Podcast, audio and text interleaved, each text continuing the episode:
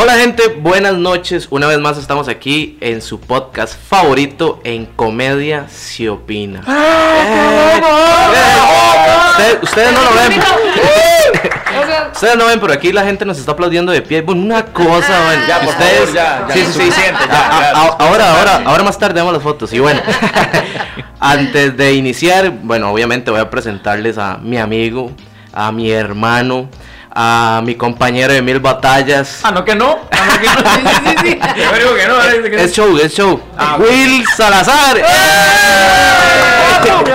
Seguridad, los chiquillos. No, por favor, después. pero- Después. No, yo encantadísimo, encantadísimo, de verdad, de que estén con nosotros aquí en Comedia Se Opina. Y no voy a perder tiempo presentándome, diciendo y todo lo demás, no. ¿Por qué? Porque estamos arrancando año y quiero que sea con algo muy positivo, algo como con muy buenas vibras. Eh, olvídese lo que dejó el año pasado, no, ahora enfóquese en lo positivo y por eso tengo a dos bellezas que nos van a llevar a ese lado positivo que a mí a veces Jack no me lleva, pero que sí Cierto. no, no, mentira, hermanito, usted Es que algo soy muy dramático a veces, yo soy muy Sí, dramático, sí, qué acepto, pereza, qué pereza, mae, pues, Es el balance de la relación. Lo lleva eso- la perdición. Exacto. Ah, bueno, no, sí, eso sí es lo mío. La perdición sí es lo mío. Bueno, ya escucharon las voces, ¿verdad? Tenemos a Maurencita, la tía. Feliz año nuevo, chiquillos, de verdad. Ay, qué bonito, bueno, Chin, bendito chin. Dios. El año pasado seguro decíamos, llegaremos. aquí estamos, aquí estamos. Y aquí estamos, Gracias todos por la invitación, mi amor. Y también a la chica más positiva que es, que yo he conocido en mi vida y que admiro montones, a mi amiguísima Nati. ¡Eh! ¡Nati Núñez, señoras y señores! Nunca salí positiva a COVID, eso sí, ¿verdad? Ah, bueno, es lo único de lo que salió negativo. Pero nada, qué bonito iniciar año, de verdad que sí, este, y con ustedes. Va a estar súper interesante hoy, esperemos. Ay, Buenísimo, Ay, yo, yo me la creí. Yo por chica. las Este, bueno, venimos de, de- de un año que fue sumamente extraño, porque yo no digo Totalmente. complicado, fue sumamente extraño en todos los aspectos. Vino a cambiar incluso hábitos en personas, vino a cambiar eh, eh, un montón de, de- de cosas. Pero también trajo datos muy alarmantes, ¿verdad? Que eso no vamos a entrar porque realmente no nos interesa, así como ahondar Sí, sí. en ese tema. No Hoy no, porque no, hoy no. queramos, sino porque realmente es mejor no es el enfocarse en lo positivo. Y vos, Nati, bueno, que sos de, de psicología positiva, porque me gusta ese título. madre, sí. Mm. Este, me imagino que el año pasado fue también de, de- de- de mucho trabajo para vos, ¿verdad? En ese aspecto, digamos, porque todo el mundo quiere ser positivo. ¿Cómo ayuda a Nati a la gente a ser positiva? Claro, bueno, en principio entender que la psicología positiva es un enfoque bastante nuevo, no nace en el 2000, mm, 2020, yo, no, en el 2010, perdón, en el 2000. Entonces, el viejo, entonces el viejo. Entre el 2000 y el 2020. Eso es, es que es la resaca de la fiesta de fin de año, Sí, entonces... Así se recibe un año. Exacto. ¿Qué es positivo? sin entender mucho. No, no. Vean, este, en el 2000, entonces tiene muy poquito tiempo, ¿verdad? Es un enfoque donde lo que empezamos es a estudiar más una nota de bienestar, o sea, por qué el ser humano puede estar bien, cuál es su forma de estar en su mejor versión, versus toda la historia que tenemos de psicología de, hey, estudiamos el trastorno, la sintomatología, el malestar, el estrés, etcétera. Entonces, claro, viene todo este año, ¿verdad? Con, todos los rollos que pasamos de, de diferentes formas, igual nosotros como psicólogos aprendiendo a entender el rollo, ¿verdad? Porque Claro. tampoco es como que nos dieron pandemia 1, 2 y 3, no, no, Sí, no la recibimos, ¿verdad? Entonces fue como que entrele y entender, porque justo el año pasado eh, yo estaba terminando la maestría en psicología positiva aplicada. Entonces fue muy chido para mí recibir como todo esa, esa, ese aprendizaje y en medio del rollo, ¿verdad? Todo lo que se estaba dando. Entonces, para mí sí resultó fácil de alguna forma transformarlo porque era siempre como nada más tirar desde la esperanza y desde cómo esto me puede estar enseñando algo. ¿verdad? Obviamente para mí personalmente fue fácil, aunque tuve como todos temas familiares, ¿verdad? De que alguien se enfermó, que pasaron mil cosas. Sin embargo, para la gente no fue, ¿verdad? Así como tan suave el tema, no. Hay muchas personas en las que más bien eh, se enfocaron, ¿verdad? De un lado de, uy, ¿qué va a pasar? No, la ansiedad, que fue lo que más reinó Sí, en, en muchas personas, hasta en uno como psicólogo, como ser humano, obviamente también. O sea, el que no sintió ansiedad está muerto. Pero eh, todo esto nos procuró como entender qué cosas podía valorar yo que no estaba valorando antes, ¿verdad? Como que empezamos todos a enfocarnos un toquecito más a, hey, ¿sabes qué? Que yo mi casa tengo tales cosas que no las disfrutaba antes, por ejemplo, hasta la familia, ¿verdad? Que hubo algunos momentos de, de ruido, pero como que uno empezaba a valorar más y a generar un, una aceptación, tal vez, digamos. Como aceptarse uno en ese ambiente y ya lo demás era como más light. O sea, como que ya después de esto, ¿verdad? Resultó más fácil cualquier otra cosa. Bueno, igual seguimos todavía procurándonos algunos cambios mentales y demás. Pero bueno, el hecho es que enfocarnos desde el aprendizaje siempre va a ayudar más a entender qué es lo que pasamos todo este año pasado, ¿verdad? Desde ahí creo que podría empezar a dar, ¿verdad? La línea para Y no- todo lo demás. Y bueno, vamos, eh. Y alguien que si ustedes basta con que se metan a las redes sociales de ella y van a ver ahí, no sé, una, una gran sonrisa siempre y le va a provocar a ustedes una gran sonrisa. Y se escucha, es una, una sonrisa es que, usted la es- escucha y exacto, usted se contagia y muy todo. Yo no me sé reír que tico. No, y está bueno, ¿no? Está viendo un experimento social de, de un tipo que está con una tablet en un tren y que empieza a reírse y empieza a reírse. mundo se y- contagia. Y todo el mundo empieza a reír. Me, me pareció, a mí me Eso gustaría es hacer eso en un bus, una Ajá, cuestión bueno. así. Eso es Debería ser bellísimo. Démosle y lo Te filmamos. voy a decir, mi experiencia en la radio es esa. Porque, digamos, si uno dice, ok, voy a ser feliz para que los demás sean felices, o sea, No. es- nada, no vale, Ajá. no aplica. Ajá. Pero yo amo tanto, tanto, tanto la radio que yo, yo llego cargada de mucha felicidad, mucho positivismo, pero es porque no he tenido tantos trabajos que yo diga, me desperté, me voy a alistar y me voy feliz para mi Ah. trabajo. Eso no es fácil. No. Sí, claro. Pero cuando uno tiene eso, uno no lo quiere soltar. Yo, yo llego con esa carga, ¿verdad? De alegría a la radio y yo sé que la gente se contagia. Pero yo nunca me lo propuse. Ellos me dan a mí tanta alegría que es casi como una- un efecto espejo. Es precioso y a- para mí es terapéutico, completamente. Pero ahora que Natalia estaba hablando de esto del aprendizaje, yo, apre- yo no he...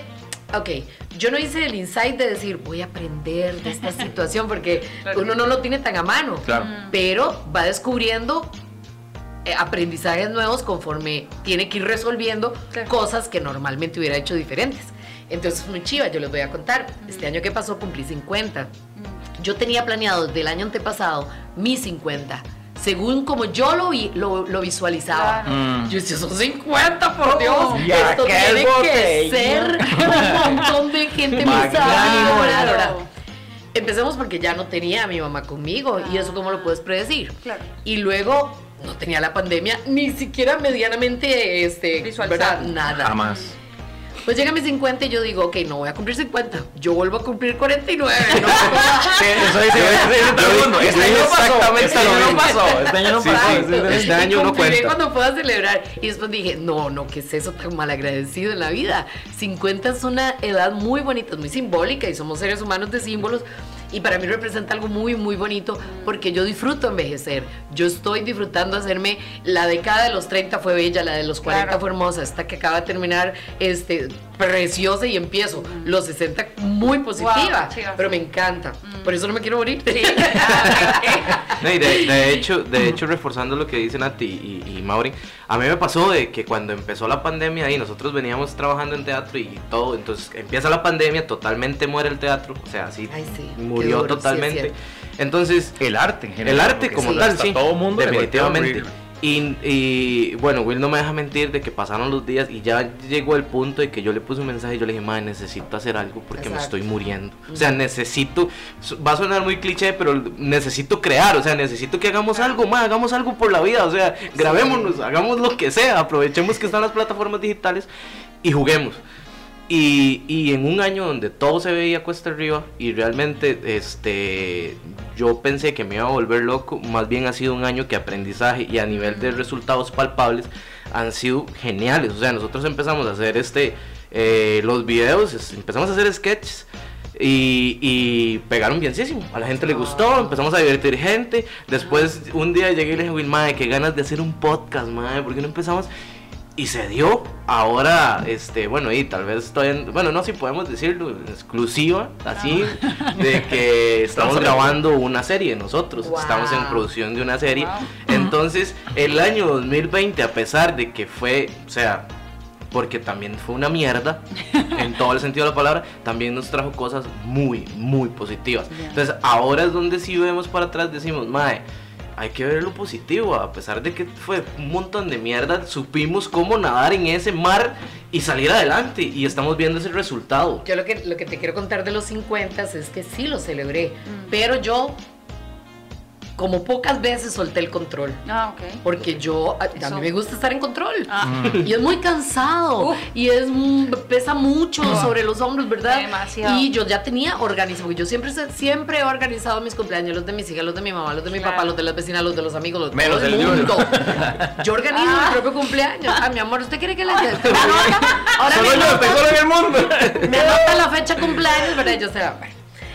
La cosa es que entonces yo me rendí un poco, pero conscientemente yo dije, Mm. ok, suelto, ¿sí? ¿Qué, qué, qué, Que no hay llegue- ¿qué otra? ¿Qué ¿Qué voy a hacer? Claro. Llegué a la radio y mis compañeros de la radio me tenían una sorpresa hermosa, se habían quedado en mi turno y yo no tuve que hacer nada y solo me dediqué a escuchar mis canciones favoritas, a recibir el cariño del público y eso Qué fue chévere. hermoso. Ay, Ya solo para mí eso era perfecto.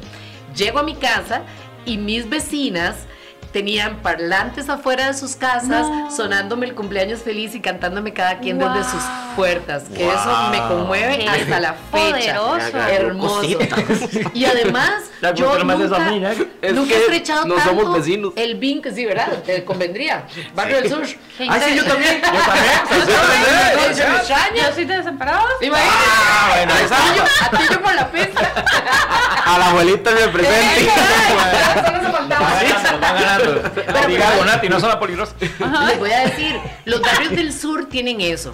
Tienen gente que se conoce de toda la vida, que se acompañan en las buenas y en las malas. Sí. Cuando mi mamita murió, todo el barrio, que es mi familia elegida, estuvieron muy, muy presentes. Eh, es precioso. Y eso es lo que estás diciendo vos, Nati, está tan lleno de verdad. Entonces lo que te quiero decir es que yo aprendí, sin planear, que cuando uno suelta el control pueden pasar cosas muy buenas y además te toman por sorpresa, porque cuando ya vos todo lo tenés este, previsto, de nada te sorprende. Y es como que esa expectativa más bien te baja, ¿verdad? Porque Exacto. te esperas toda una cosa y tal vez no, no llegó ahí. Total, ¿verdad? total. Y tengo que, tengo que decir que mis hijas también se lucieron ese día. Wow. Hicieron de mi casa un cine, me hicieron, imprimieron tiquetes de cine, Amor. hicieron dulcería, pusieron, este, eh, rotularon el baño, así como Ajá. unisex. Y numeraron las, los sillones, Lindas. y tenían preparada una película hermosa. Entonces, te digo, al final eso que salió totalmente gratis Claro. fue de un valor incalculable. Claro. Will, yo espero algo así para el 14, ¿verdad? Sí, sí. No, eso lo estoy diciendo es que desde no, ya. No, no hay, no hay- no hay plata, no hay plata. no hay plata. No, este, escuchándolos, creo que aquí hay un, un punto muy, muy importante y ahí me corrigen, ¿verdad? Como les digo, desde la ignorancia. Pero entonces aquí lo- la, la clave de adaptarnos a esta nueva realidad, porque eso es un término que a mí también a veces me pone Sí, huevón, a mí también. de que lleguen y digan, es que es la nueva realidad, adáptese a la nueva realidad. Entonces, ah, llamémoslo nueva realidad para, para seguir la corriente. Para darle un nombre. Pero aquí lo, lo importante y lo, lo, lo, lo que realmente hay que realizar es la actitud, entonces. Mm. Sí, digamos, bueno, me encanta el testimonio, ¿verdad?, que nos acaba de contar eh, Maureen. Eso de soltar es clave. Y creo que todos como seres humanos tuvimos que soltar que venía, porque muy claro no, no. ¿Puedes, puedes am- ampliar un poquito el término, desde la ignorancia? Ah, y ampliar un poquito más el término soltar, para que la gente eh, realmente lo entienda, eh, ¿verdad? Como yo lo, que, lo quiero entender, ¿verdad? Pero soltar. ¿Se imagina alguien haciendo Para esto? que que- que. Para que la gente. Bueno, soy yo, dice. No entendí. Ay, bueno, sí, soy yo. Voy a soltar. Soy yo. Exacto. No, es, es para que lo entiendan el, el término de, de qué soltar, ¿verdad? Porque es así como, no, no, la verdad es que no voy a trabajar y Voy a soltar- voy a divorciar. y- voy a soltar mis Voy a responsabilidades. soltar todo, exactamente. Entonces, es, Claro, ok. Bueno, es que en realidad uno nunca ha tenido claro que viene. Lo que pasa es que hasta ahora quedó más claro que no lo teníamos claro, ¿verdad? Que, que ¿no? Qué bueno, que las cosas, que los vuelos, que los cumpleaños, que lo que sea, no lo podemos planificar a ciencia cierta porque no sabemos qué pueda suceder. Entonces, el tener una actitud de curiosidad ante la vida nos va a conectar más con el momento presente, que es básicamente no tener esa, ese amarre de lo que viene. ¿Qué es lo que viene? Ah, es que mañana voy a hacer tal este cosa y va a pasar esto y me va a querer tal persona y voy a tener un esposo y voy a tener hijos y voy a casarme y voy a... O sea, el rollazo que nos hacemos todos de la vida, de lo que viene, de lo que debería. Y ahí está tal vez un poco de conexión con lo que me estás preguntando. ¿Qué es soltar? Soltar el debería. Soltemos los deberías. Digamos, vivamos en el momento en el que estamos, conectemos con lo que nos hace bien eh, y entendámonos nosotros mismos. Nati, y el hubiera. Al hubiera echado, no existe.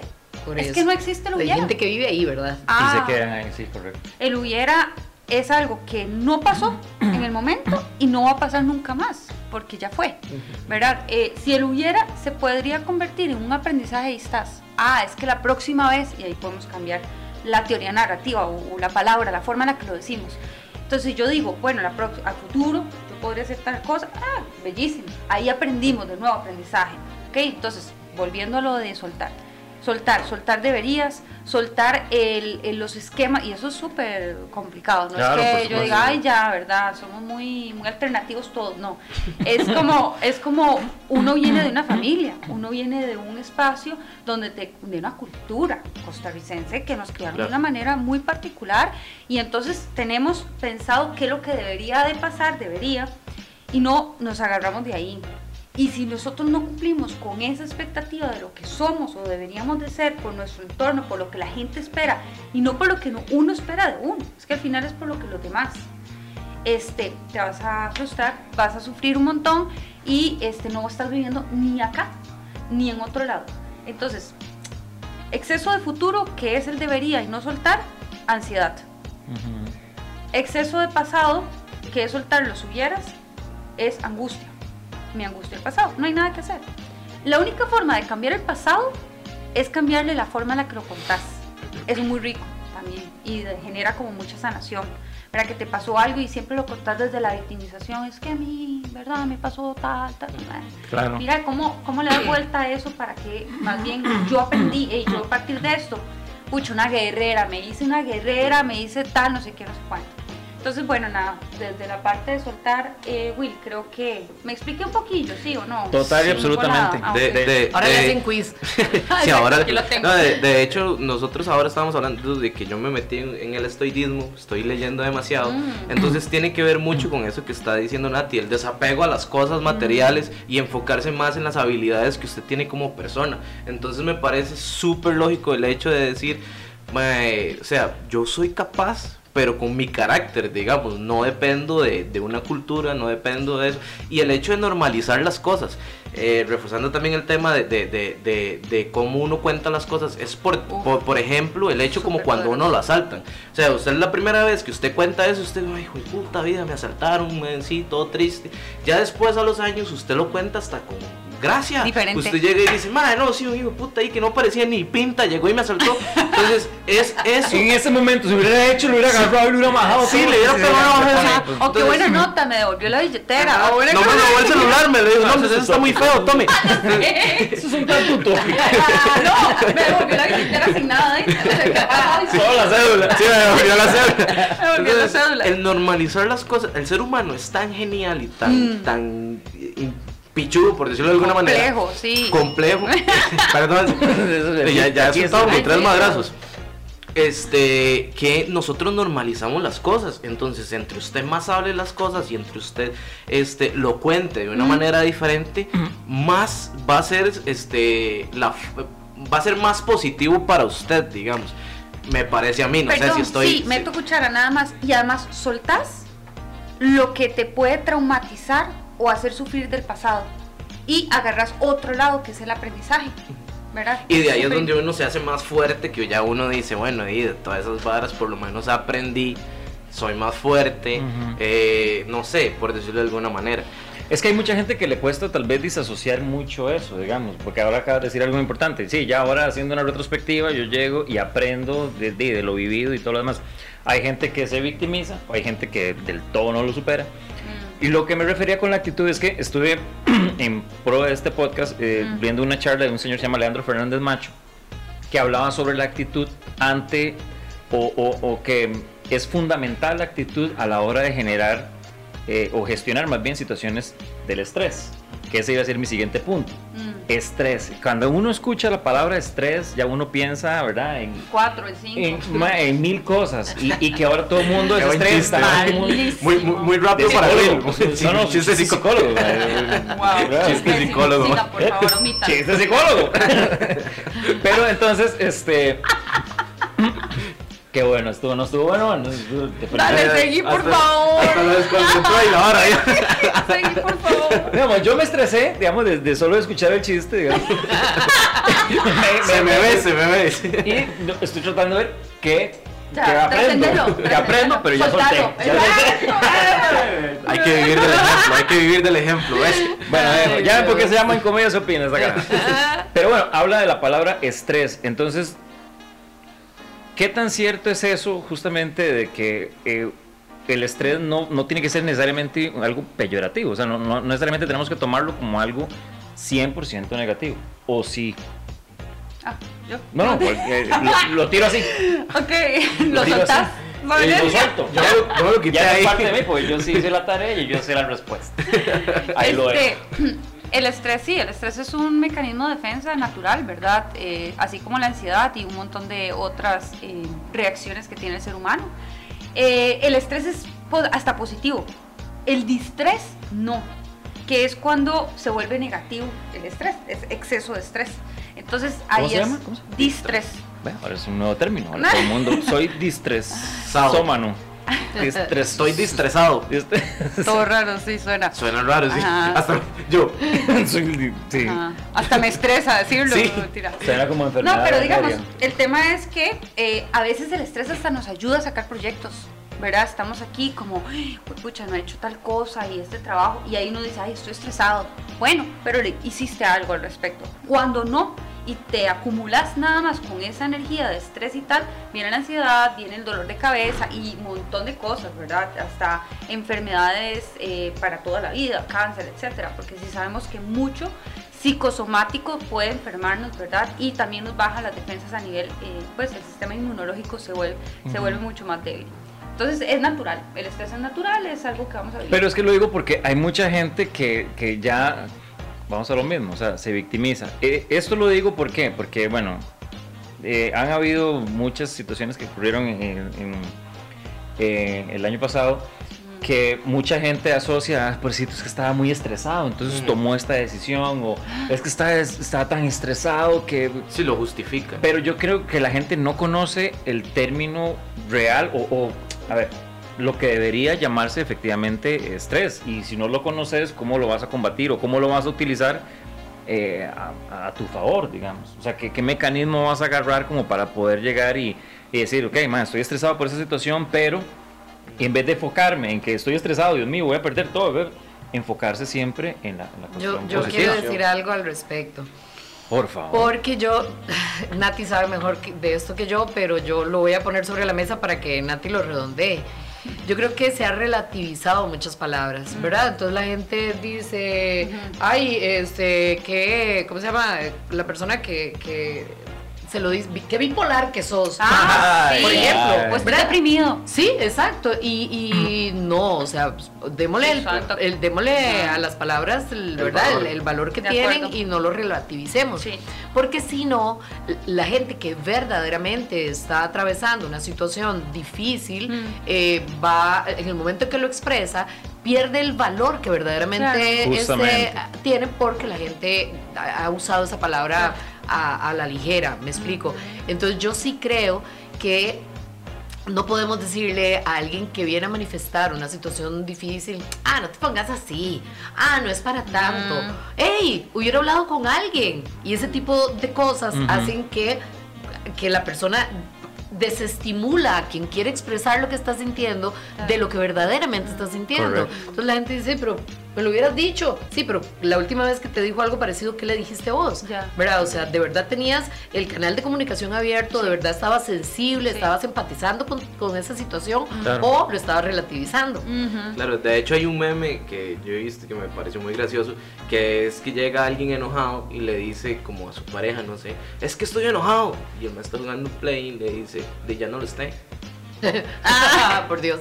Ajá. Ay, como si fuera tan fácil, Sí, digamos. sí, sí. O sea, uno necesita, vamos a lo mismo, normalizar las cosas, hablarlo. El- el- la ciencia está en hablarlo para que usted se desahogue, para usted, ya después de que usted lo habló, decir, ok, ya ahora sí, desde el punto de lo negativo Claro. hacia construirlo a lo positivo. Pero qué capacidad eh, tiene, o sea, te- tenemos las personas.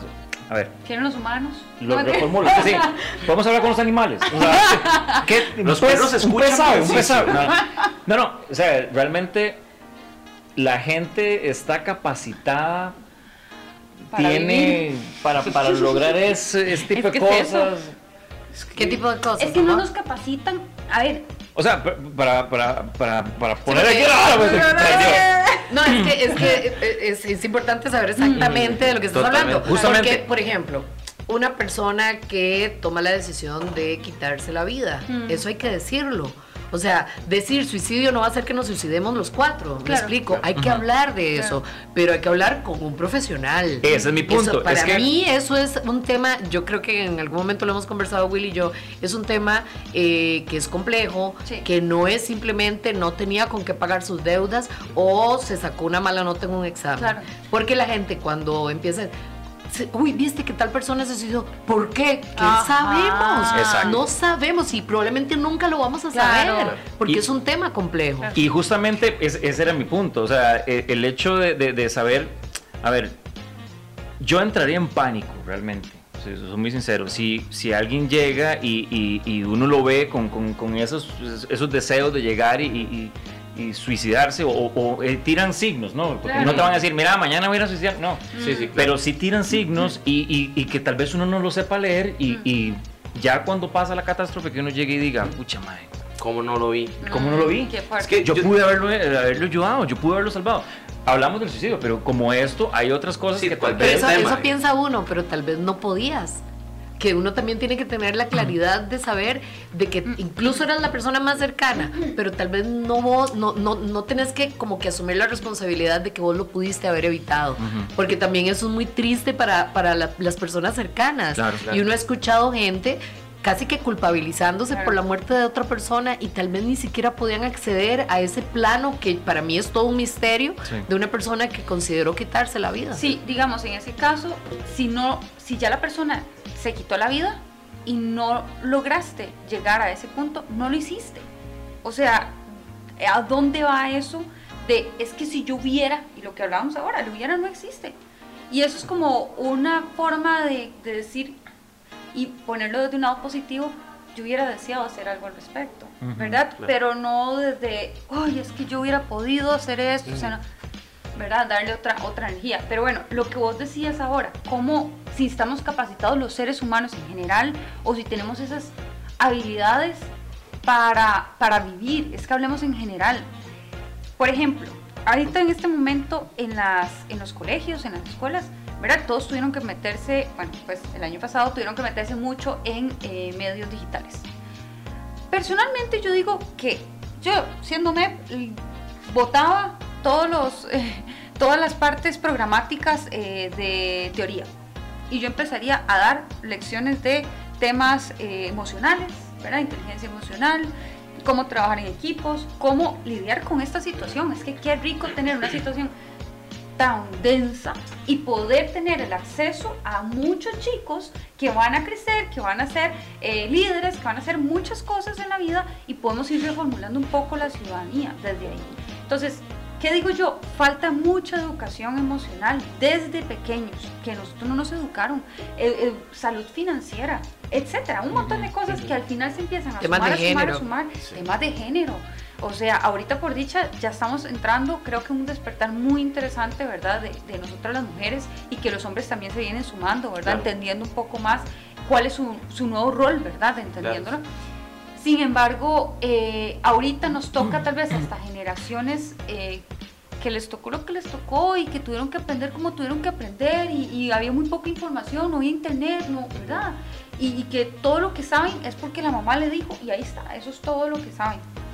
Entonces no es tan fácil eh, decir que todas las personas tal vez tenemos esa capacidad, aunque si nos metemos en temas más profundos, podemos decir que el espíritu o el sentido o la parte como interna del ser humano siempre va a estar sana y siempre va a saber cómo sacar esa parte de, de luz existencial. ¿verdad? Pero me estoy Claro. poniendo un poco como... No, pero Sí, qué sí, sí. chiva, porque yo quiero mencionar un libro, Nati. Sí. O sea, probablemente ya lo habrán leído, pero vale la pena releer, que es El hombre en busca de sentido. Ah. Es un libro de Víctor Frankl, es un libro Exacto. cortito, Sí. se lo come uno en un par de horas Y lo puede volver a leer ese mismo día como para Sí. sacarle más jugo. eh, y uno dice, o sea, un hombre que sobrevivió a un campo de concentración. Campos de concentración. Exactamente, porque pasó por Auschwitz, por Bernabéu, por un montón de lugares. Sí.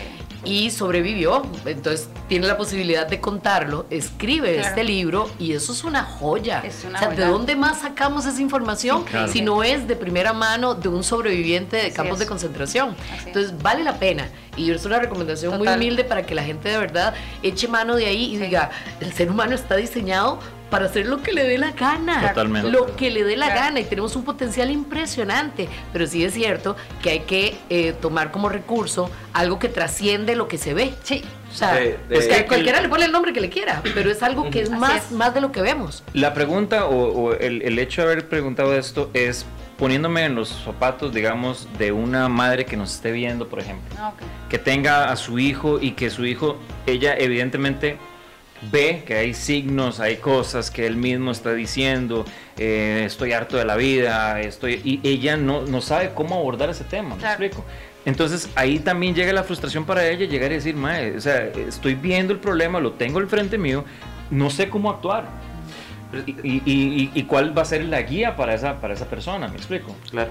Lo que yo sí creo es que, bueno, ya ahora en esta actualidad que estamos viviendo, es el hecho de normalizar las cosas. Para mí, en la canasta básica tiene que haber arroz, frijoles y terapia. O sea, definitivamente. O sea, es algo que tenemos que, que hacerlo siempre, man. O sea, todos, todos, todos tenemos fantasmas del pasado, digamos. ¿Y qué manera de hacerlo? Hablarlo. ¿Y qué mejor que hablarlo con un profesional? Entonces yo siento que hay cosas que aunque nosotros queramos hacer, como en este caso de que la mamá quiera ayudarlo, lo que sea, lo único, lamentablemente, lo que puede hacer es estar ahí para él. O sea, la idea sería, lo mejor que podría hacer es buscar ayuda profesional y, y- y salir adelante, digamos, que la persona sienta que está ahí alguien apoyándolo, digamos. Pero viene esa parte en la que, en la que, porque yo he escuchado algunas personas que dicen, dice, pero ¿de dónde me saco la plata para pagar un psicólogo? Exactamente. ¿Verdad? Y entonces la gente se siente como frenada, se siente como atrapada, yo quisiera, pero no tengo plata. Sí hay formas, hay formas de, de adquirir, de adquirir, digamos, como un acompañamiento.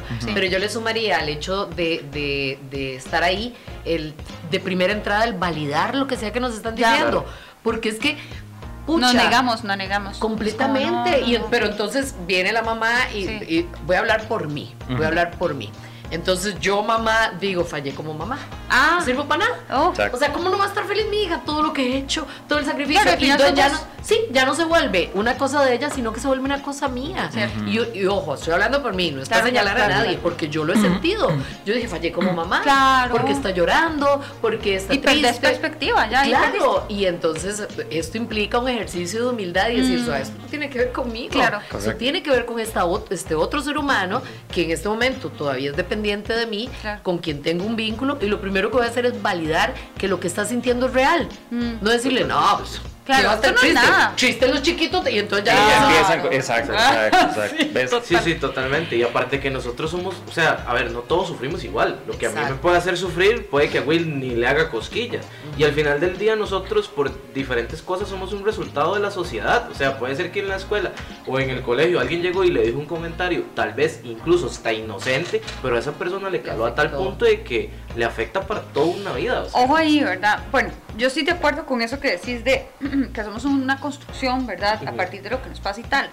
Pero hay que darle un poco más de énfasis al ser humano, al individuo. Ujú. O sea, nosotros, por dicha y por, por las nuevas perspectivas que tenemos en psicología, le damos mucho más valor a la decisión que tiene el ser humano de lo que sí me dejo y no Ujú. de lo que pasa afuera. Se llama locus de control interno. Entonces, al final, hey, es que a mí llegó y me señaló tal o me hicieron bullying Ujú. o lo que sea. Sí, muy triste y lo puedo trabajar para entender que fue algo externo. Pero no puedo yo estarme validando o este, sintiendo de alguna forma por lo que pasa afuera, porque está fuera de nuestro control, que es lo mismo el tema de control. Cuando yo sé que lo que no tengo control no me afecta a mí, ya, ya viviré distinto. Ahora, quiero hacer otro paréntesis con respecto a la pregunta tuya. Aquí tengo varios números de teléfono de instituciones gratuitas para eh, primeros auxilios, vamos a decir, en tema de prevención de suicidio. Mm, buenísimo. Ok. Eso es muy importante, de hecho ahí lo podemos tener después. Ahí Ok, te lo paso en los entonces después. Ajá, Bien. Para que la gente lo pueda ver directamente. No, pero puedes decirlo. Sí, ponemos quieren, en que la No se enojen. No. Súper bien, súper bien. Es que suelte, Jack, suelte. Suelte. No, no, es que yo- suelte. Yo soy así, yo soy así. Bueno, vean, tenemos la Asociación Costarricense de Prevención de Suicidio. El número sería 2250 1508. 2250 1508. Tenemos Aquí Estoy, que también es para prevención del suicidio. 2272 3774. 2272 3774. Tenemos Fundación Ser y Crecer. Esto más que todo es para temas de abuso sexual. A veces se da que, ¿verdad? Una cosa lleva a la razones, otra. Sí, exacto. claro. Em, 22 34 93 93. Vamos a ver si doy un par más para, ¿verdad? Porque son un montón. Eh, bueno, y de hecho, en, tenemos en, en el Colegio Profesional de Psicólogos, sí, pero acá no tengo el número. Ahí también tenemos una línea directa para eh, prevención de suicidio. Y Nati, Entonces, y hay, hay algunas universidades que abren consultorio, ¿verdad? También. Sí, eso es como, Sí. no tal vez primeros auxilios, Claro, claro. sino como exacto, si ya uno necesita llevar, ¿verdad? Una terapia en general, eh, creo que la UNIBE, la ULACIT eh, y la U Católica, sé que esas tres tienen como, ¿verdad? Diferentes instancias para que uno pueda llevar terapia. Y con lo que vos decías de, de arroz, frijoles y terapia, sería fabuloso, ¿verdad? Sin ok. embargo, eh, es cierto que económicamente, o sea, es Sí, como es si fuera un lujo. Sí. Mm, A mí eso que tengo, tenga, nosotros lo mínimo que podemos cobrar por hora son 26.600 según el colegio. Y hay gente que no puede pagar eso. Claro, o sea, totalmente. porque una terapia que se espera, pues hay gente que la lleva por semana, hay gente que cada 15 días. O sea, que estamos hablando de eh, 100 mil colones más, ¿verdad? Por mes.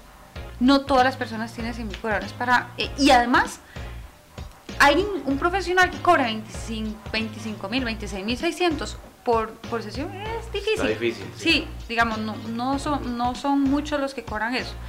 Eh, entonces también puede ser que sean personas que están empezando, no quiero menospreciar ni mucho menos, pero a veces vos requerís, eh, ¿verdad?, de un enfoque distinto, más experiencia, no sé. Claro. Entonces llegar Pero ahí, sí es ojalá. cierto lo, Sí, que, sí. lo que vos decís de, de que es un área de la salud Sí. importantísima que de- deberíamos prever, ¿verdad? O sea, decir, mira, como me puse frenillos, me costó un millón y medio de pesos, dos millones de colones y arreglé mis dientes, Claro. ¿por qué no puedo eventualmente Claro. ahorrar para invertir en mi salud mental? Correcto. ¿verdad? Que este fin de semana no voy a echarse unas birritas o algo así. Sí. Porque, o sea, yo también lo hablo desde el punto de vista de lo que yo he visto. Digamos, yo tengo conocidos que evidentemente uno dice, mae, este mae debería ir a terapia. De verdad debería ir a terapia, se lo recomiendo. Y tal vez todos los fines de semana están tomando, todos los fines de semana están comprándose ropa, todos los fines de semana están siendo superficiales y no están buscando su salud interna, Es digamos. un placebo. Y también, exacto, es un placebo y, y, y también semana a semana le están poniendo uno un mensaje como, más es que esto es, es-". Claro. Y que es- obviamente, tal vez porque uno es así, yo trato de apoyarlo lo que más que pueda, pero yo no soy un profesional. Mi consejo siempre va a ser, más busque yo profesional. O sea, busque yo profesional. Y, y la gente piensa que por decir eso es como, ay, ma, yo no Sí, estoy ven. loco. Y no es eso. Esa es Es otra. que- Uy, la cultura de acá Costa Rica. Si vas al Justamente- psicólogo. sataniza mucho eso. loco. Exactamente, que ya eh, asocian, ¿verdad? Está en terapia, ah, más, está loco. Mm, ah, más, ya el chapuín. Hasta- hasta ah, cara el como de- maquinazo. Ah, mae. Hacen cara así como de, de, ay, ¿cómo Exacto. lo vuelvo Ah, a ver, bueno, sí, verdad? Qué entonces yo me vergüenza. retiro. Eh. Es como, Sí, sí, y- exacto, sí. A mí Y me ha se pasado, dice- a mí me ha pasado que Claro. yo tal vez digo, no, si es que yo hace tiempo fui terapia.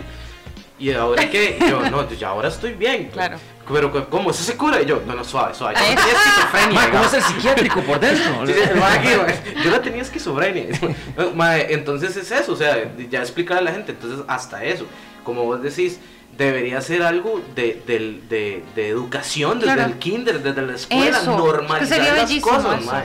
Sí, y, y e incluso hasta como vos decís, o sea, hasta cierto punto, si queremos ser un país que de verdad sea este primer mundista, el gobierno también debería tomar acciones y decir, ma, en todos los colegios vamos a tener un psicólogo, todos los colegios vamos a pagar nosotros, el gobierno, que al final del día somos nosotros, vamos a pagar por ese salario que alguien esté ahí y tengan en la escuela y en el colegio alguien que cualquier cosa que usted necesite ahí está.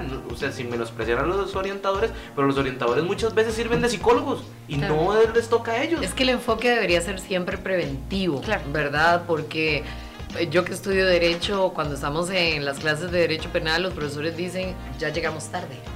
O sea, Claro. ya cuando, cuando interviene el derecho penal, ya llegamos Claro. tarde. Y mi hija, que es criminóloga, dice, mami, debería haber un criminólogo en cada centro educativo para enseñar todo lo que se necesita para la prevención del delito. Es que todos somos potenciales delincuentes. sí. Todos, todos. La gente, yo, nosotros hacemos voluntariado en cárceles. Cuando mis hijas y yo hemos ido eh, y conocemos seres humanos tan buenos y tan nobles, y alguien diría que la cárcel está plagada como de una especie de, de- de- de ser que, que, ¿verdad? Maligno y, y no. O sea, es que lo único que se necesita para entrar a la cárcel es estar libre. Ya. Total. Y ya, y vos no sabes en qué circunstancias te va a colocar la vida mañana, entonces Sí. uno tiene que, que- que hacer Claro. como esa revisión.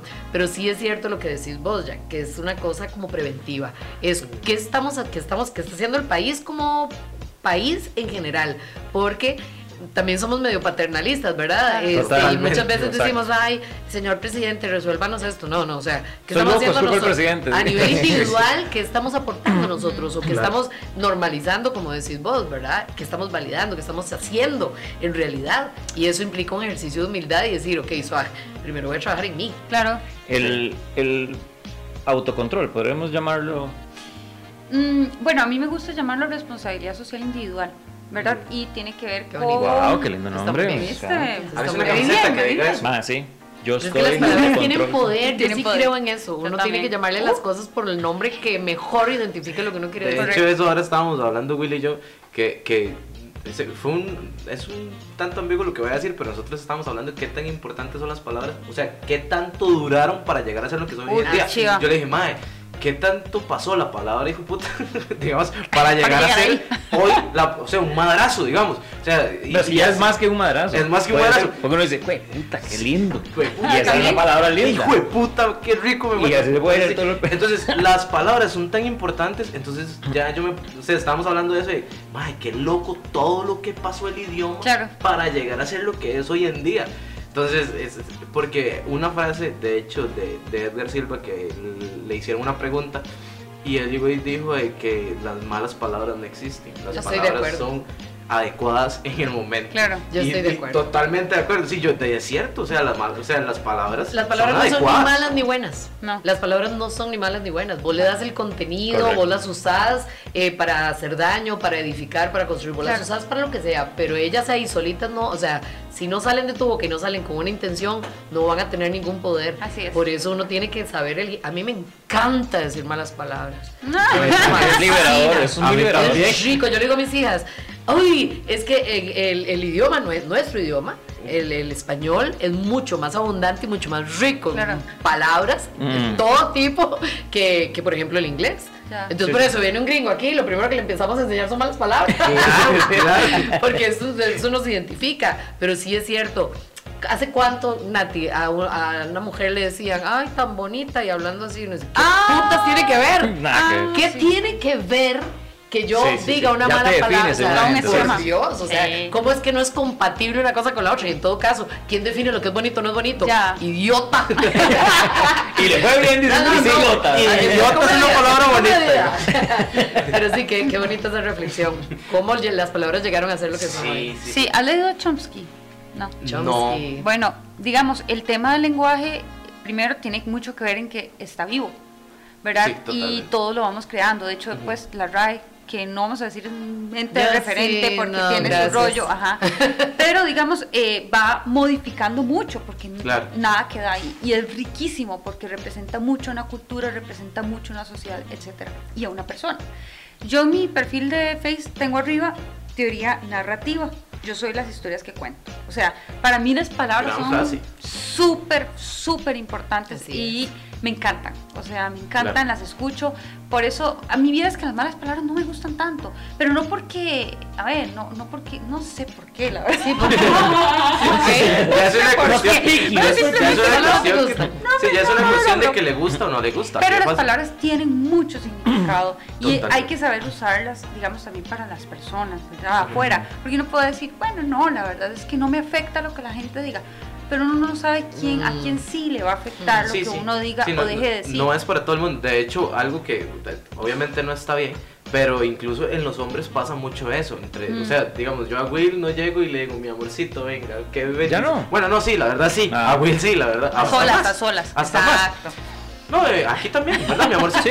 Sí, gordo. Pero, pero digamos que entre hombres se da mucho de que tal vez para usted apoyar a, a otro hombre, Mm. usted no llega y le dice de forma bonita, sino usted más bien, fue puta, yo a usted sí lo quiero, Ah, te año. el par de así, Exacto, no, es súper vikingo, digamos. Ajá. Huevón, sí, sí, qué que, bueno. que- que no debería ser, digamos, pero ahí Ajá. entiendo lo que vos decís, que, que las palabras depende a quien sea, se les dice, porque si uno llega a un amigo que tal vez está con una construcción machista Ya. desde su vida y usted llega y le dice, ay, huevón, ¿cómo te quiero? El ma, bueno, Quítese, basta eso, ah, huevón también, porque ya huevón no es una palabra linda, pero que usted llegue y le dice, mi hermanito, ¿cómo te quiero? El ma le va a decir, oh, ah, yo ahí no Claro.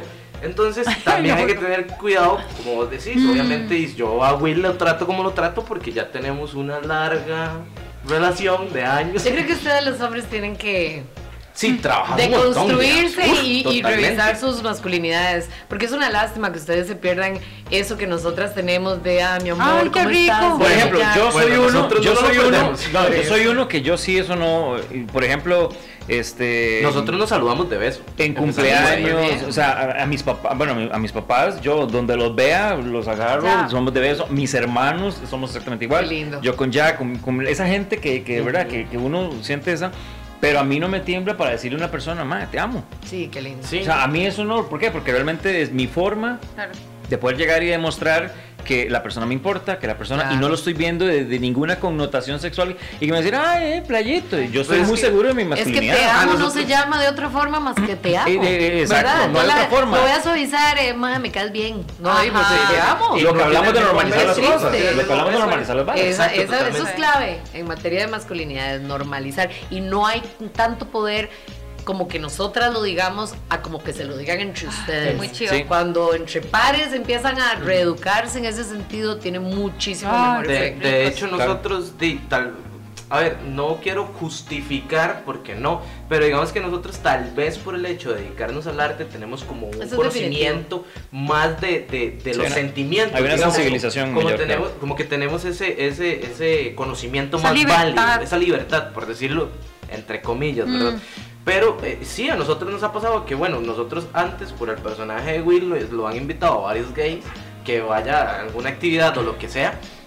Y nosotros vamos y nosotros no tenemos ningún problema de llegar. Nosotros, nosotros al Chile nos demostramos amor en todo lado. Y el que llega, incluso pasó de que yo empecé con la frase de hoy cambié para ya no utilizar. Ya, sí, ¿por qué? Hoy te privaste de eso. De, empecé a decir Oli. O sea, yo empe- empezaba el programa y yo decía Oli. Y alguien por ahí puso un mensaje que y, y en un.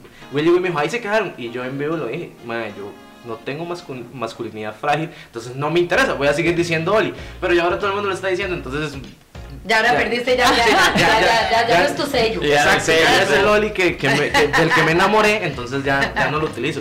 Pero es eso, es normalizar las cosas y darse cuenta de que si usted está seguro de lo que usted es, de hecho nos pasó de que eh, por una ocasión por teatro tuve que besar a otro hombre y llegué- conté esa historia y fue como, uy, qué playa, yo, no, en lo más mínimo. O sea, yo soy cero gay, me encantan las mujeres, pero si tengo que hacerlo por teatro, lo hago, es mi trabajo y es lo que me gusta y no soy yo, es un personaje. Entonces, a mí me parece súper Si es, normal. que tenés, si es que te sentís como la necesidad de explicarlo, pero tampoco Ah, hay sí, que sí, sí, explicarlo. totalmente. Exacto, o sea, ¿qué Totalmente. importa? Sí. Gay, no gay, lesbiana, no. le- Sí, sí. ¿Verdad? Sí, sí, Me pela, totalmente. digamos un poco. Bien que mal no define. Este, bueno, volviendo también a, a Sí, este mismo tema. ¿Qué. Ay, pero qué rico, así. No, no, eso. A mí me es- hizo es- falta el Sí, qué, qué mal toque.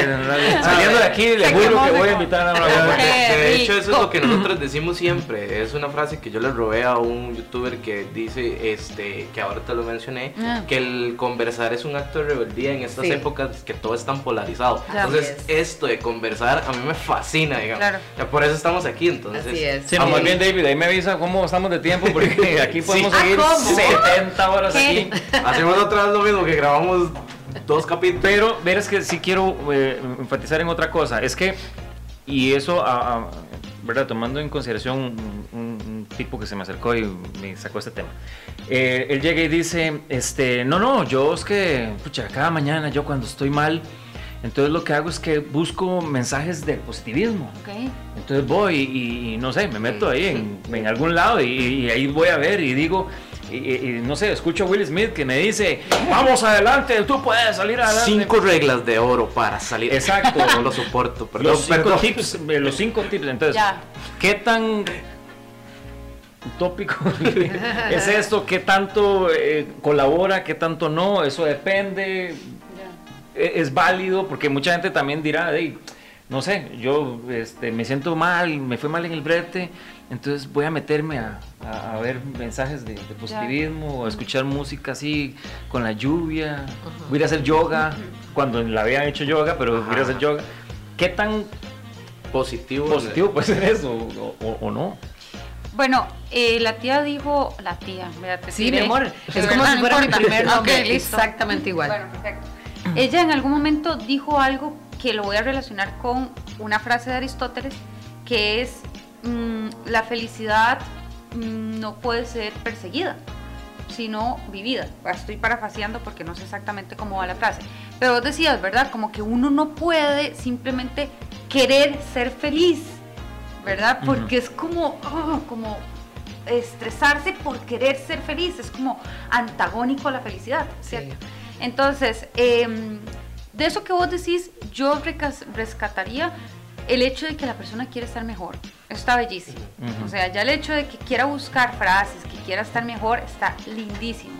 Ahora, eh, mm, Pero que lo consiga o no lo consiga, ahí yo siento que vendría hay un gap ahí, ¿verdad? Hay un- hay ajá.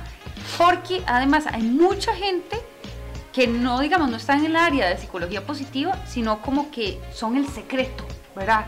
Como por ejemplo, ¿verdad? Esa magia, así como, Sí, sí. mira, si vos te sentás y Ajá. pensás en positivo, te va a venir la abundancia. Sí, sí, sí. Suave, ¿verdad? Ajá. Entonces, depende un poco, Madre ¿verdad? Hacia dónde vas. Entonces ahí yo diría, mm, eh, si querés estar mejor, tal vez no sea esa línea directamente. Podés buscar y tal, pero te puedes enredar, enredar también en esa búsqueda, ¿verdad? eso. Entonces, pienso que en principio lo que puedes hacer es recordar y pensar qué cosas te hacían bien, qué, qué cosas te generaban bienestar. ¿En- ¿Cuándo fue la última vez que me sentí feliz? A ver, ¿qué estaba haciendo yo? ¿Con quién estaba?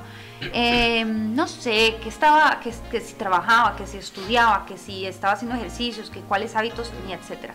Creo que eh, buscar dentro de lo que ya uno ha hecho, porque uno siempre tiene momentos de felicidad en la vida, y no hablo euforia, porque eso es muy diferente. ujú. ¿verdad? Son esos pequeños momentos de felicidad. O sea, que como la- un- en un podcast pasado yo decía de que el hecho de querer ser feliz a mi construcción es buscar esos pequeños momentos de que, madre, no sé, si a mí llegar y comerme un helado en una tarde así súper linda como está hoy, me genera un poquito de felicidad, entonces di, si lo, si lo dejé de hacer, madre, entonces hagámoslo una vez al día. Ese es un tipo de Entonces, felicidad. Ajá. y, perdón, este, Mm, y disculpa. este, buscar es- esas pequeñas Mm. cosas que entre poquito y poquito vas a llegar a una forma feliz, porque al final del día la felicidad es muy muy difícil de entender, digamos, hay gente No, que y tiene, y tiene nombre y apellido, ¿verdad? O sea, lo que me hace feliz a mí no necesariamente a vos. Y con lo que está Totalmente. diciendo Nati, también abrirse a nuevas fuentes de felicidad. También. Porque a veces pensamos, no, no, no creo, es que yo nunca he Ajá. hecho eso. Por- por- si no lo has hecho, ¿cómo Claro. sabes Sí, lo no que va a producir en vos? ¿Verdad? Este, y es muy rico explorar formas nuevas, entornos nuevos, gente nueva, espacios, ¿verdad? Eh, y de pronto te llevas una gratísima sorpresa, Claro. nuevas actividades y así por el estilo. Porque yo te puedo decir incluso que cosas que antes me hacían muy feliz que ya hoy no tanto, Ah, ok. ¿verdad? Y uno y está bien como También. revisarse porque por lo que sea, Claro. porque les porque ya quemaste todos los cartuchos Ya. o porque ya ya tenés digamos como como Otro concepto de felicidad. completamente. Lo que lo- con, con el ejemplo de, de buscar este frases y eso. Mm. Sí pensé en algo. Mm. Este año yo hice una limpieza total de mis redes sociales, pero una limpieza Importante. total.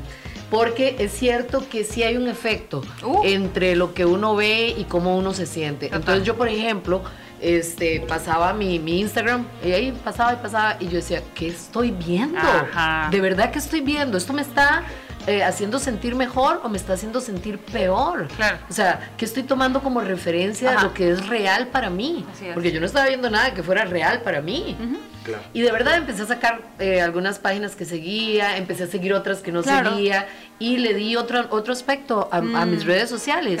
Y hoy yo abro y ap- aparecen cosas chivas, cosas que, que me motivan, cosas que, que se parecen más a mí, Ya. ¿verdad? Eh, y no estoy hablando no solamente de una forma de pensar, de una forma de verse, de una forma de, de- de, ¿verdad? Sí. De reflejarse De también. construirse. Ujú. Entonces yo sí creo que sí, que, que hay gente que dice, ay, yo no sé, yo llego a ese lugar y... ah".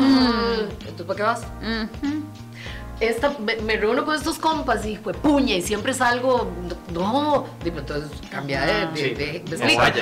Yo sí creo que hay una influencia, a pesar de que son cosas que uno, que podría pensarse que no uno puede controlar, cómo Mm. va a estar esta persona el día de hoy, Mm. pero yo elijo, y eso sí lo puedo controlar, dónde sí, dónde no, Así con es. quién sí, con quién no. Que sí, que no. Me explico, eso, Sí. eso es lo que yo, yo creo. Y hasta que no asumamos esa responsabilidad, que es, si es cierto que es de cada quien, este, deja de endosarle a los demás porque te sentís como te Ah, sentís. Correcto. De hecho, de- ah, bueno, perdón. No, no, dale. No, de, de hecho, yo le decía a Will que yo tengo un problema serio, serio, pero así. Chao. No, Con, Internes. con, sí, con este tipo de personas que venden esas ideas con los coaches y de que usted es pobre porque usted quiere. eh, o sea, me, me- me- me- altera, digamos. Este, porque definitivamente no, o sea, todos nacemos en un estado de privilegio diferente, es una- la vida es una competencia que no es justa, o sea, todos nacemos en, en- en- en momentos que, que unos nacieron más bendecidos por de ponerle un nombre que otro, entonces me molesta mucho que estos, estos coaches vendan de que es la solución absoluta, no Ya. digo de que no pueda funcionar, puede que a alguien le funcione, pero me molesta el hecho de que le vendan a una persona Mm. decirle, si usted hace estas reglas de Claro. levantarse a las los 5 cinco, de la mañana, los cinco pasos cinco para cambiar su vida. Eso me molesta demasiado. ¿Por qué? Porque yo ya yo era muy negativo y pasé al extremo de ser muy positivo. Entonces, ya obviamente eh, con la madurez del tiempo uno se va dando cuenta y va investigando cosas. La filosofía me ha ayudado un montón. Mm. Entonces, es darse cuenta de que al final del día usted sí es, o sea, si usted se lo dice a usted mismo, voy a salir adelante, voy a hacer esto, voy a hacer aquello, puede que sí ayude, pero hay que ser conscientes de que uno tiene que preguntarse todo. ¿Y qué pasa si no? ¿Qué pasa si, o sea, no es vivir en esa ilusión que pasen dos años y yo hice eso todos los días y no me sirvió y decir, mae, ¿por qué no me funcionó? Sí, sí, hay- hay algo malo en mí. hay algo malo en mí y genera más dudas, entonces hay más problemas. Entonces, el hecho de llegar todos los días y decirse, madre, no, yo quiero hacer esto porque esto me da una cierta felicidad, me ayuda a salir adelante y aparte de eso, puede que me traiga cosas positivas, genial. Pero estos coaches que llegan y dicen, madre, no, yo le tengo la solución de que si usted, Ajá. desde que usted se levanta y arregla su cama, usted arregla su vida, madre, no, hay un montón de factores de que le pueden a usted jugar en contra, madre, solo el simple hecho de que tal vez usted se levante un minuto tarde, pum, llega y choca, tiene un accidente y se quebró una pata, no sé, madre, la vida es injusta, pero tenemos que aprender a vivir en ella y ya, o sea, vivirla. Sí. Bueno, yo Perdón creo- que te No, no, tengo como siete temas así pending, pending, pero solo voy a tirar así como lo, lo principal. Ve qué interesante. La felicidad o el bienestar, que para mí son sinónimos, eh, tienen dos aristas. La hedonista, que es la que vos hablaste del helado, ¿verdad? Que es como comer o que genera dopamina. eh, y la eudaimónica, que es la del sentido, que es la más profunda, la que puede ser más estable. Ajá. Entonces, a veces uno es que no aprecia el momento de felicidad o de bienestar porque está esperando un pico de eh, dopamina. Ajá, entonces uno busca como eso, como, ay, es que ese día sí que estuve feliz. No, no, no, es que la felicidad es algo mucho más estable, ¿verdad? La eudaimónica es cuando yo me siento plena. O sea, que yo me siento que no tengo que correr a ningún lado.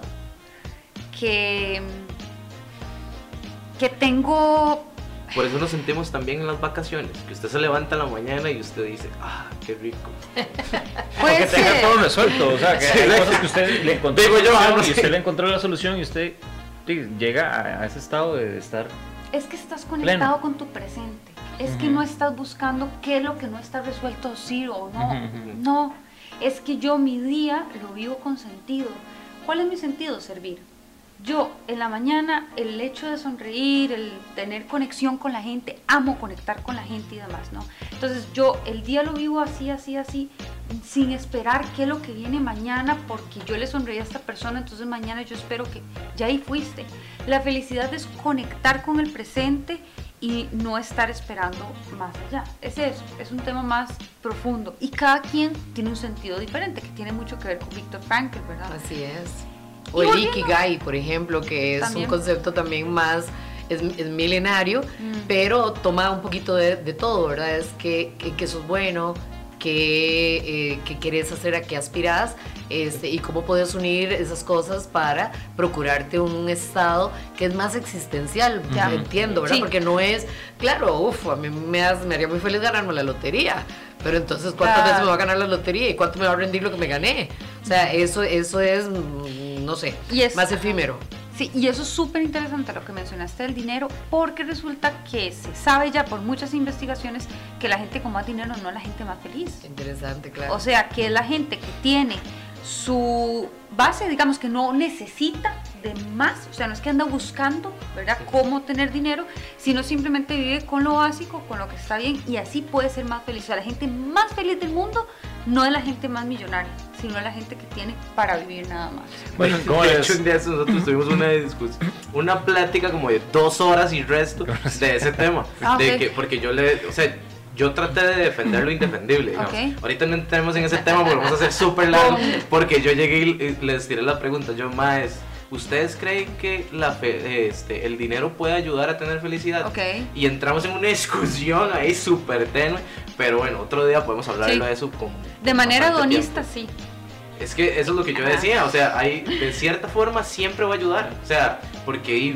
Prefiero llorar en un Rolls Royce que, que en el poncho. no, pero y es si usted, es y todo si- un tema. y si usted tema. está enfermo, Muy o sea, si usted tiene hambre, va a ser más feliz y Ya. tiene plata para comprar comida Ya. que no tenerlo. Ya. Entonces, pero fue todo un tema que... Sí, pero íbamos a entrar en otro Sí, sí, porque sí, ellos ya me que- están picando la lengua por el que llegamos a una conclusión de que sí, sí, llegamos a una conclusión de, decir. Ah, llegamos a una conclusión de que el dinero no compra la felicidad, pero sí la ayuda. Ok.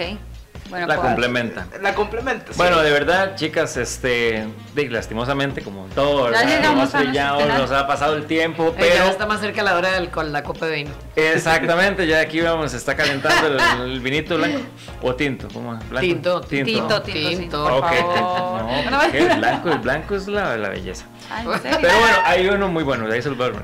Entonces, eh, siempre nosotros eh, al terminar el programa eh, hablamos como en síntesis, o sea, ver cuáles fueron los puntos más importantes de todo lo que se, se habló anteriormente.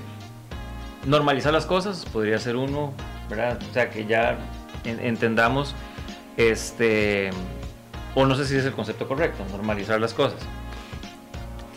Es que normalizar tiene dos formas de analizarse, ¿verdad? Porque hay cosas normalizadas que están muy mal, ¿verdad?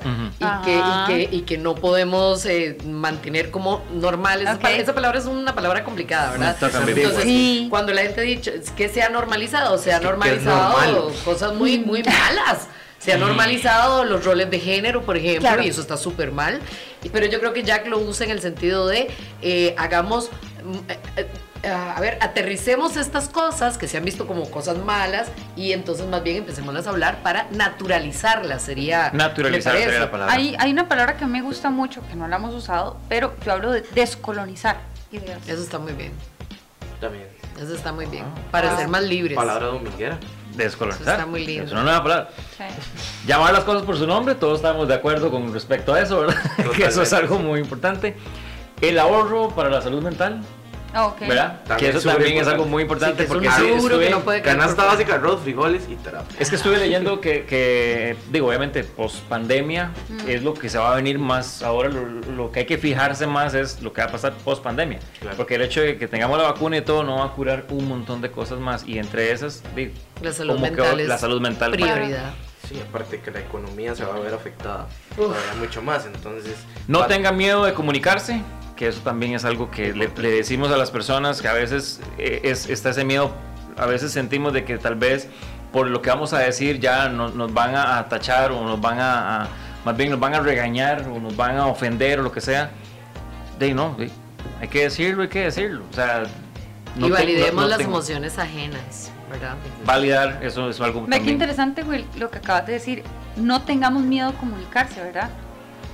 Desde una perspectiva negativa. No tengamos miedo. Ajá. Ajá, ok, es queramos comunicarnos o comuniquémonos o te estoy hablando desde la teoría narrativa, igual la palabra, o sea que es importante hablar desde No, lo que queremos válido, en nuestra vida, desde las palabras que yo quiero en mi vida. Entonces, no tocar temas no es porque no se pueda o porque sean oscuros, sino porque no lo quiero en mi vida. Yo no quiero miedo, yo no quiero tal. Entonces, pues nada, te estaba haciendo como un... No, me encanta, me encanta, por eso es que por eso está aquí. Pero eso me está encanta, bien, eso está súper bien. Sí, Fíjate que mi, mis hija, mi hija mayor, porque yo usaba mucho no, no, no, no, Ah, no. ok. Y ella este, me, dijo, dale la vuelta a la tortilla Ajá. y vas a ver cómo, eh, como que va a salir una luz Sí, diferente de lo sí. que decís y de alguna manera uno se inspira cuando cambia la Sí, narrativa. total. Pero y claro, es un ejercicio consciente, Mm. por lo menos al principio, de todos los días y de cada minuto. Ah, la pucha no suave. Y como yo tengo que redactar cosas, Claro. ¿verdad? Ah. Yo trato de que, de que lo que yo escribo eh, traiga como, como consecuencia inmediata algo chiva, Claro. algo positivo, algo. Es como voy a favorecer un sí Ajá. a través de lo que escribo. Así es. ¿Verdad? Que es un poco como, no diga, ay, eh, perdón por llegar tarde, sino gracias por esperarme. Ah. Claro. Me explico, ese Mm. tipo de cosas que son, digamos, como. Chiquititas, Sí, sí, pero... de lo micro Pero hacen a grandes lo cambios. macro. De hecho, de hecho, la filosofía escénica dice que muchas veces nosotros tenemos que dejar de decir sí o no y más bien generar preguntas. O sea, hacer Ah. preguntas. El hacer preguntas hace que usted se cuestione y por ende va a Ah, tener un mejor resultado de, de lo que la otra persona quiere, quiere aprender y lo que usted quiere aprender también como tal. Pero bueno, eh, en síntesis, perdón. eh. No, no, no, está Sí. genial, es que eso voy a ir. Vamos a seguir, aquí Ah, seguimos, ¿cómo? ustedes allá. Yo, yo corte, quería, corte. yo quería hacer un ejemplo. Ay, Rápido, rápido. es rápido. Ok, vea, la narrativa. Por ejemplo, digamos que yo terminé con un ex, ¿verdad? Entonces yo llego y digo, ay, es que este ex me dio vuelta, este, estuvo con un montón de muchachas, tal, no sé qué. Bueno, esa es una narrativa. Voy con otra narrativa. Eh, yo terminé con mi pareja y me di cuenta que lo que más me gusta en una persona es la lealtad, la confianza, la talala, ¿no? Entonces ven que es la misma historia, pero contada de lo que yo sí quiero en mi vida. Mm, Otra bien. palabra que tal vez podríamos tratar de pf, eliminar es el pero. Ujú, Nótenlo. Cuando uno tira, pero, ¿pero qué? No, y, tal cosa, y lindo. Hasta Qué le- enojado, sí. Pero Está bueno, ya, muy pero- chiva. Yo quiero poner muy uno que me nace de mi corazón. Eh, mami muere y la gente decía, ay, lo lamento mucho, lo Ah. lamento mucho. Y yo, porque yo no lo lamento. Ya. Porque hasta se siente uno culpable. Claro. Ajá. ¿verdad? Yo decía, Ajá. pero ¿cómo? Entonces, eh, en casa no hablamos de, de, de, de lo, si nos hace falta mi mamá, y eso Claro. es innegable. Pero nosotros, en vez de lamentar su muerte, celebramos su vida. Ah, qué lindo. Entonces, Ah, eh, qué ves, es un cambio de narrativa que hace que cuando extrañemos a mami, recordemos cosas de que lo, y, y- y l- cómo ella sigue viviendo en Muy nosotras, que nos dejó eh, en vez de, ah, se fue. No, Claro. no, no, ey, la tuvimos. Sí, de oportunidad. hecho, claro. es Y eso bonito es- porque uno lo ve en Coco, Claro. digamos, ya. Por ejemplo, muy, muy- en, Coco, en Coco es lindísimo porque se, Ah, se dice que sí. el, el- el- el ser humano se olvida. Eh, eh, de- Muere cuando se cua- olvida. muere cuando se olvida. Qué Entonces, lindo. es eso, digamos. O sea, está bonito es- ese punto de Mm. vista porque sí. O sea, yo, yo creo que tanto Will, bueno, todos que nos dedicamos como al, al ámbito del arte, o sea, nosotros queremos ser recordados cuando moramos por nuestro arte, digamos. Y es la forma de que nosotros vamos a estar vivos en los corazones de las personas. Eso es así. Trascendencia, bueno. hablaba Víctor Frank. Huella, claro. Bueno, entonces. Pues puña, qué Qué ganas de seguir ¿verdad? hablando más. eh. Qué bueno, dice muy bueno. Qué Pero- ganas de un viva seguir. Y vamos con el vino. Razonar, pensar, evaluar, trazar estrategias, planificar, observarse, vetar, impulsos, eh, vetar Responsabilidad impulsos. individual socialmente. Cuestionar. Eso está muy bien, ahora Sí. tenemos que hacer una camisa con eso. Y muy importante, y lo que yo siempre diré, comunicarse. Comunicarse es lo más, más importante de todo. Este, deseamos un año realmente lleno de, de amor, de esperanza, de, de muy buenas noticias. De Este, metas alcanzadas, en fin, todo lo, lo positivo que se le puede decir a la vida. Eh, chicas, muchísimas gracias, de verdad que nos han iluminado bastante. Yo, Una este, gran plática. Gran, Total, gran y, Rica, y rica. realmente con el vino nos va a ir muchísimo Sí. mejor porque se lo va a perder porque no lo va a ver. Muchísimas gracias. Y, ah, bueno, rápidamente el comercial. Ya tenemos nuestras tazas de En Comedia se Oh. opina. Ay, si usted quiere la suya para que ya le lleve a su, a su oficina y pueda, ¿verdad? Rajarle a la gente de que usted opina en comedia, pues ya las puede pedir a través de nuestras redes sociales, Jack. Eh, redes sociales, en Comedia Supina CR, ahí en tanto en Instagram como en Facebook, ahí nos pueden encontrar. Vamos a estar subiendo videitos iguales cortos de, de todos los podcasts también para que tengan ahí, este, sí, estén bien alimentados de lo que nosotros hablamos. También, bueno, mis redes, yo salgo como que no soy guion bajo whisky y listo. Eso sería. Y las mías ya se las saben. Will Salazar, eh, Maurencita, no sé, tus, tus redes. Mauren. Salguero, guion bajo la tía. Y si ustedes quieren aún más consejos con respecto a eso. Sí, sí, buenísimo, porque yo la empecé a seguir ayer y digamos, hoy ya la vi en la mañana ahí dando tips de Ah, motivacionales. yo, qué bueno. qué bien. Sí, sí, te Bien, muy bien, no, obviamente. súper bien, súper bien. Entonces, sí, ¿Cómo sí. estás vos, Nati? Eh, Nats-Núñez en Instagram. Y no sé, es que realmente que Natalia Núñez Herrera en Facebook. Para Ok. que la busquen muchos consejos. De verdad, muchísimas gracias, sea muy positivo y los Yo- amo. Yo no tengo por qué mentir sobre eso. Sí, los amo, chiquillos. Yo Y- también. Gracias. Sigan a Jock Medios, ¿verdad? También importante. Y por ahí estamos publicando todos los miércoles en nuestro podcast a las 7 pm. Y al que está atrás de cámaras, David, también te amo. ¡Eh! Besitos. Muchas gracias. Hasta luego. Bye. Gracias. Chao. Chao.